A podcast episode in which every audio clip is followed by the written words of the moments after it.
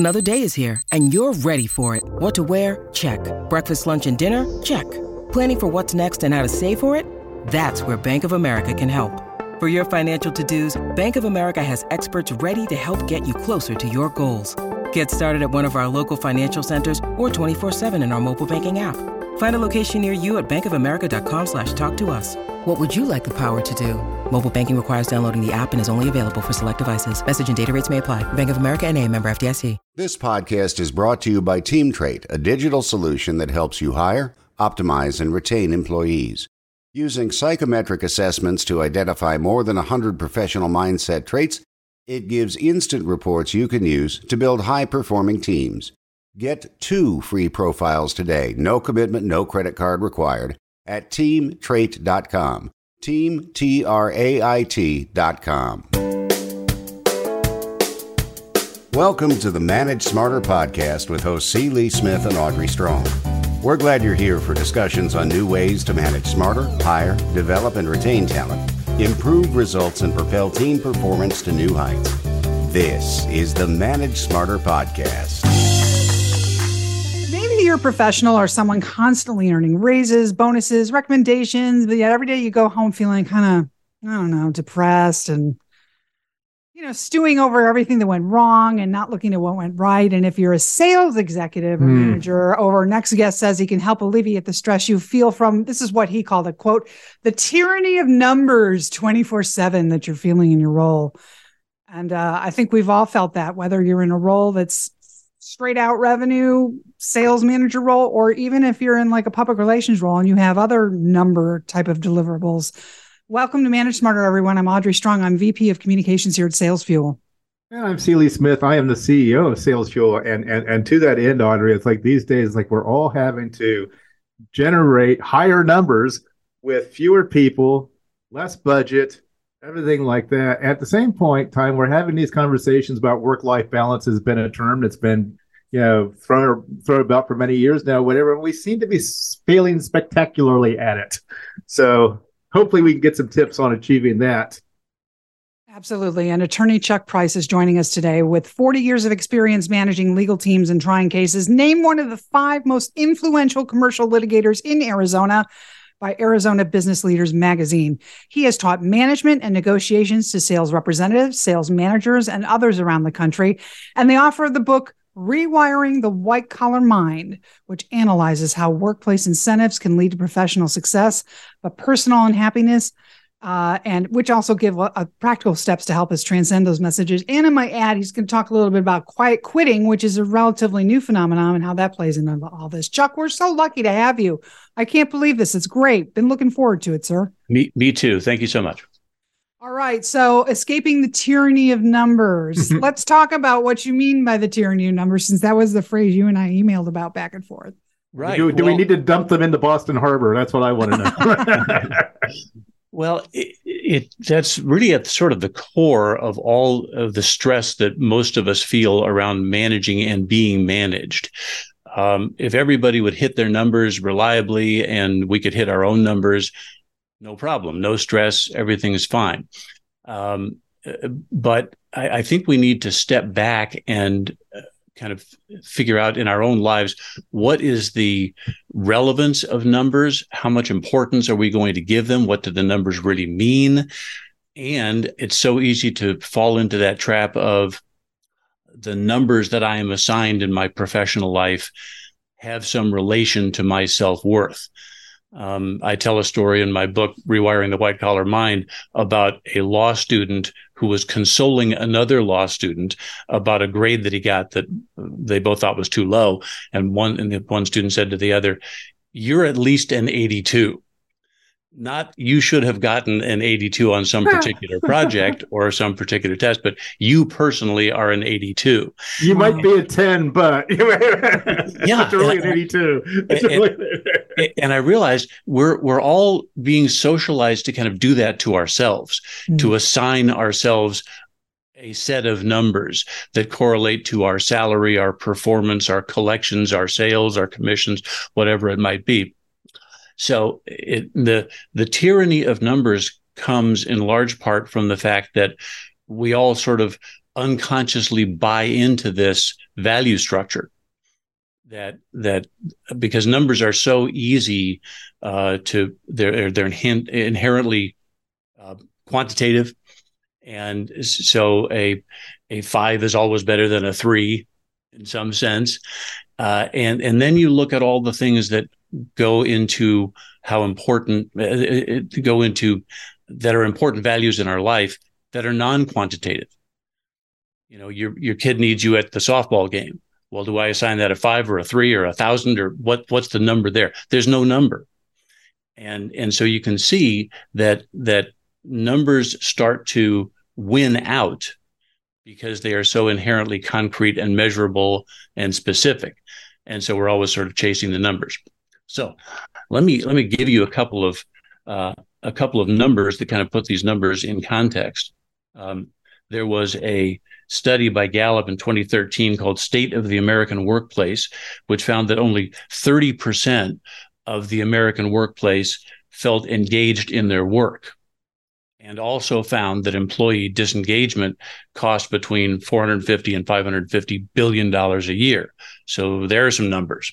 Um, a twenty twelve study by the American Psychological Association found that ninety-three percent of employees who say they felt valued at work also reported that they felt motivated to do their best, as compared to only thirty-three percent of those who didn't feel valued.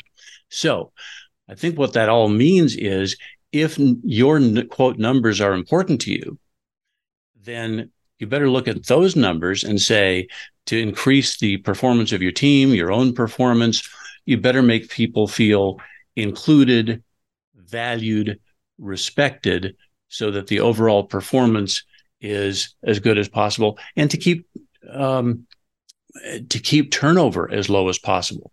That's sort of a long-term number that a lot of people don't look at and pay attention to. Um, but we talked about quiet quitting. Um, you know, that's that's a number that has sort of hit the economy uh, pretty hard. It kind of came out of nowhere, because with the pandemic, corporate America was sort of forced to run this experiment that it otherwise never would have run. Everybody works from home, and now everybody's kind of thinking about, what is my life balance, and how much do I really want to commute, and how much should I really be in the office? Those are options we never had before the pandemic. And so now employees have a power that they never had before, because they can go to Uh, an employer and say, there are other uh, options for me out there, someplace where I can work remotely and be more valued and have a better work-life balance. And so uh, I'm going to explore those. So the balance of power has subtly shifted over the last few years. And I think um, corporations are really starting to uh, acknowledge that. It can also be the value that you assign to numbers, because, like, you know, five isn't always better than a three when I'm playing golf. But first, quite frankly, I'd love to have a five. So a five is better than an eight.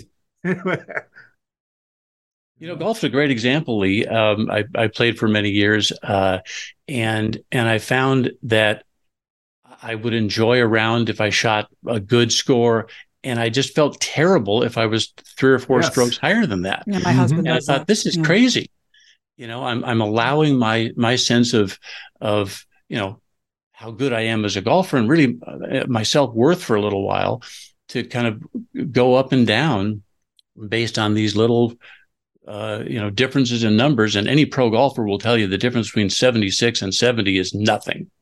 Mm-hmm. So, so that's actually a pretty good example that, you know, I had to kind of realize, you're out there, you're in with friends, you're enjoying the sunshine, and let's just relax and enjoy the game. So in all of that, per your book title, Rewiring the White Collar Mind, how do you fix this and turn it around, not only for yourself, but for your team, to get team engagement up and get everybody re-engaged? Give us some practical tips on what to do. So the, the book goes into this in great detail, and it really started off as a book aimed at the individual worker. And let me give you a little history of where the book came from. I talked to law students for many years, and I realized that there were all these eager young law students who were brilliant. They'd gotten into a good law school. They're ambitious. They're successful already. And yet they're uptight, miserable, and and nervous. And I, I so the book began with the question of, why is that? What are what messages are they getting that are making them feel this way? And I, what I told them was, uh, recognize that you are learning to study legal precedent, which is looking backwards, and you're learning to strategize, which is looking forward, but you're never taught to live right now.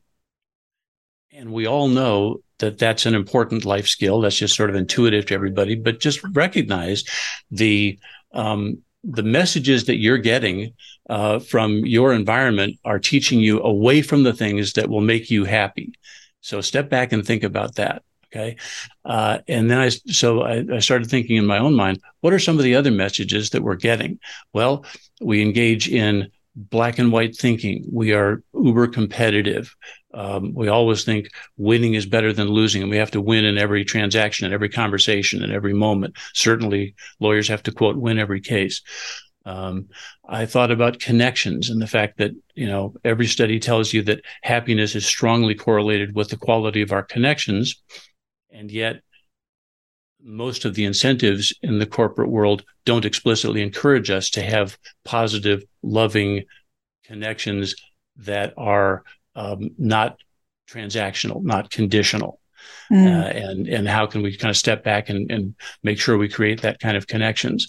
Um, I have a chapter on listening, and I, I point out that, you know, most of us professionals think that we are being educated as experts, and so our job is to sort of pontificate at great length, and we're never taught to just sit quietly and listen to people, particularly clients, and find out what's really going on in their world. And it's such a gift you can give to somebody to to just really listen attentively and and fully understand where they're coming from. Um, so those are some of the main ones. Yeah, so I'm thinking about the entrepreneur who's who's got to make payroll, and I'm thinking about the sales manager that's got to make the numbers that have been handed down to, to him or her by corporate. If they don't make those numbers, they're, they're not gonna they're not gonna keep their job. Thinking about the salesperson then who's having to deal with uh, you know all kinds of things out of their control, but if they don't make certain commission numbers, they can't pay the bills. So how can we uh, retrain our brains a little bit? You know, what are a couple of good solid tips you can give basically so that we don't let those numbers hang over our head like like a sword of Damocles, you know? That's really the key question, Lee, is we can talk all day long about, you know, having a good work-life balance, and I want to get back to that in a minute. But, you know, let's face it, if our numbers don't add up over some period of time, we're not going to make it as a company or a manager or an employee. So how do we kind of recon- reconcile that stress? That's the, I think that's what you're asking. Mm-hmm. Is there a difference yeah. between, oh, go ahead. Sorry. Um, I talked with my stepson about this, who's a very gifted manager at several stores that sell high-end watches. And I asked him this exact question. I said, you know, you live in a numbers world, and if your people don't hit their numbers over time, you know, it's going to be an issue. Um, and yet I know you're not fundamentally a numbers guy, you're a people guy. So how do you, how do you manage? And he said, look, um, I want them to know that I understand that there are some things that are outside their control. Maybe a sale gets closed, maybe it doesn't. Uh, and they're mature enough to understand that they're being judged on numbers and I'm being judged on numbers. But the way that I believe I can put everybody in the best position to hit the numbers or do their best is to make them feel seen, appreciated, respected, mm-hmm. understood. Uh, and I don't pound them over the head uh, over the numbers uh, or over, you know, perceived infractions that might, you know, call my sort of managerial control into question. I just don't play those games. Uh, I tell them, you know, I can, I see how hard you're working. And even though the team may not have hit its numbers last month, I don't consider that a failure because I, everybody was here on time. I saw you working hard and might single somebody out for some specific thing. I saw what you did. So I consider that to be a success. Um, so I, I think it's an acknowledgement that the numbers are never really totally within our control. Uh, and, and in terms of managing salespeople, he gave me a really good insight. He said, you know, uh, I've got some people who are just really, really gifted salespeople, and their natural expected sales in a given time period might be one hundred and somebody else's might be eighty. And it doesn't mean that the eighty person isn't trying hard or isn't doing their best. Or if the sales goal is ninety, it looks like the one hundred guy has has met the goal and the eighty guy hasn't met the goal. So does that mean the eighty guy is a is a failure? I, he said, I just don't see it that way. I, I managed to, you know, to get the best performance out of the individual that I think they're capable of, and that's really all I can expect. Mm-hmm. If I'm a sales manager listening to this podcast and I'm thinking about changing jobs, is it your opinion that a middle management position where you're managing up and down is harder to rewire your brain out of than if you are top down in the C-suite pushing out down? It it probably is, Audrey, because you're both a a recipient of the messages and a deliverer of the messages. Mm-hmm. Uh, and so you're you're very much caught in the middle. And I think that that kind of middle manager job is inherently one of the most stressful for sure. Um, uh, and now, you know, C-suite has their own stresses, no question. The people at the bottom of the pyramid have their own. We can talk about all those. But but to your question, yes, I think that is one of the most stressful positions. And so if I were advising somebody from their personal standpoint that was in that position and looking to change or or looking to get into such a position, I'd say, you know, you, you really want to find yourself an organization that understands how stressful a position that is and will support you in in doing that job as well as you can without getting totally out of balance, because that doesn't do anybody any good. You know, you may... If, let's say you go in there and you just sort of throw your weight around and you beat everybody up and everybody, quote, hits their numbers for some period of time. That's not a sustainable model if you're not treating mm-hmm. people respectfully and compassionately. So you get a lot of turnover over time, which, you know, that's an important number, if you will. That's why I kind of quoted those Back numbers. To the numbers. The yeah. you, you've yeah. got to look at, you've got to look at all the numbers, including the big picture. Um, you know, is is it, you know, I've been in law firms where people were billing just ungodly amounts of hours and all of that, and it looked like we were super profitable, but it it there wasn't enough cohesion to keep everybody together, and it didn't last over time. So now what's your number? You know, mm-hmm. now your number is zero. Mm-hmm. Um, so it's kind of, and so you want to look for an organization that understands uh, that it's it's beyond the number of last month, this month, compare this month to last year. Um, you're, you're looking for an environment that will support you in a more holistic approach. And I think more companies are getting to that because we're we're kind of understanding that this sort of constant growth every year, over the last year, improving is probably not a sustainable model for every kind of uh, industry and every kind of organization. So shop shop the organizations and find out in detail what's their philosophy about how to support the middle manager. I want to ask you a question about fear, uh, because that can definitely be a, be a stressor and, and something, quite frankly, that needs to be a little rewired. But there's a lot of fear these days about A I, fear about inflation, fear about the economy, fear about all kinds of things that that, that are really out, out of one's control. And you know, and I think that, you know, can you give any tips then for, for people on how to deal with that? Maybe some, some things they can be asking themselves or, you know, or thinking about in a different way to help deal with some of these fears. Well, let's take the examples of the things that you just mentioned, Lee: inflation, A I, the economy. We could list several other things that that we're all we all have fear about. Notice that those aren't things that are affecting us right now, in this moment. In this moment, we're having this wonderful conversation. I'm talking to these two gifted people, and it's fantastic. I'm totally engaged in it. And and there's nothing about inflation that's affecting me right now. So what, what fear does is it takes you out of the moment that you're experiencing, puts you into some other place where it's at a different time over which you have no control. So what am I supposed to do about inflation that may be an issue down the road? Um, the answer is there's nothing I can do right now about that.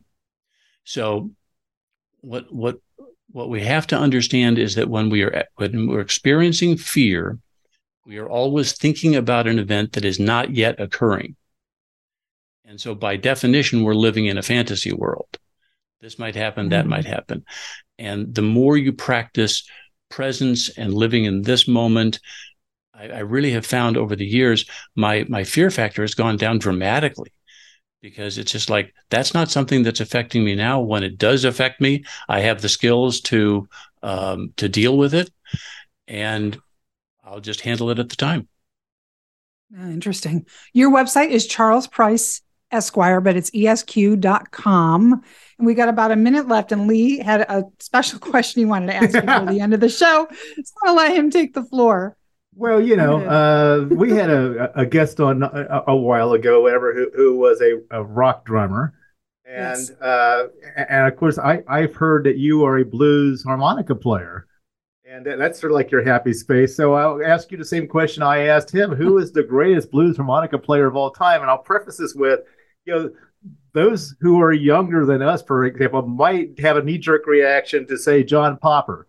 But I suspect, I, was that, say. I suspect that you might have a different answer to that. Well, um, I think most harmonica players would tell you that that the legend, the GOAT, is Little Walter, who was Muddy Waters' harmonica player. He really uh, helped pioneer the Chicago amplified sound and make the harmonica, uh, help that transition from it being a toy into the Mississippi saxophone, where it had a real tuneful, deep, mournful, mature quality. So I don't think you get any argument if you said Little Walter. And you can rewi- get, go into your relaxation zone with Chuck's, you know, advice and a little, little Walter. So right, exactly. It's a good way to end the show. How would you like people to reach out to you? So you can reach out at my website, Charles Price, info at charles price esquire dot com. And uh, I love to hear from people, especially if they've read the book and found it useful, as a lot of people have. What a pleasure. Thanks for coming on the show. We sure appreciate it. Thank you so much. Thanks for listening. If you enjoyed the show, please rate and recommend on iTunes, Overcast, or wherever you get your podcasts. You can also get more great information at sales fuel dot com. This podcast is a part of the C-Suite Radio Network. For more top business podcasts, visit c suite radio dot com.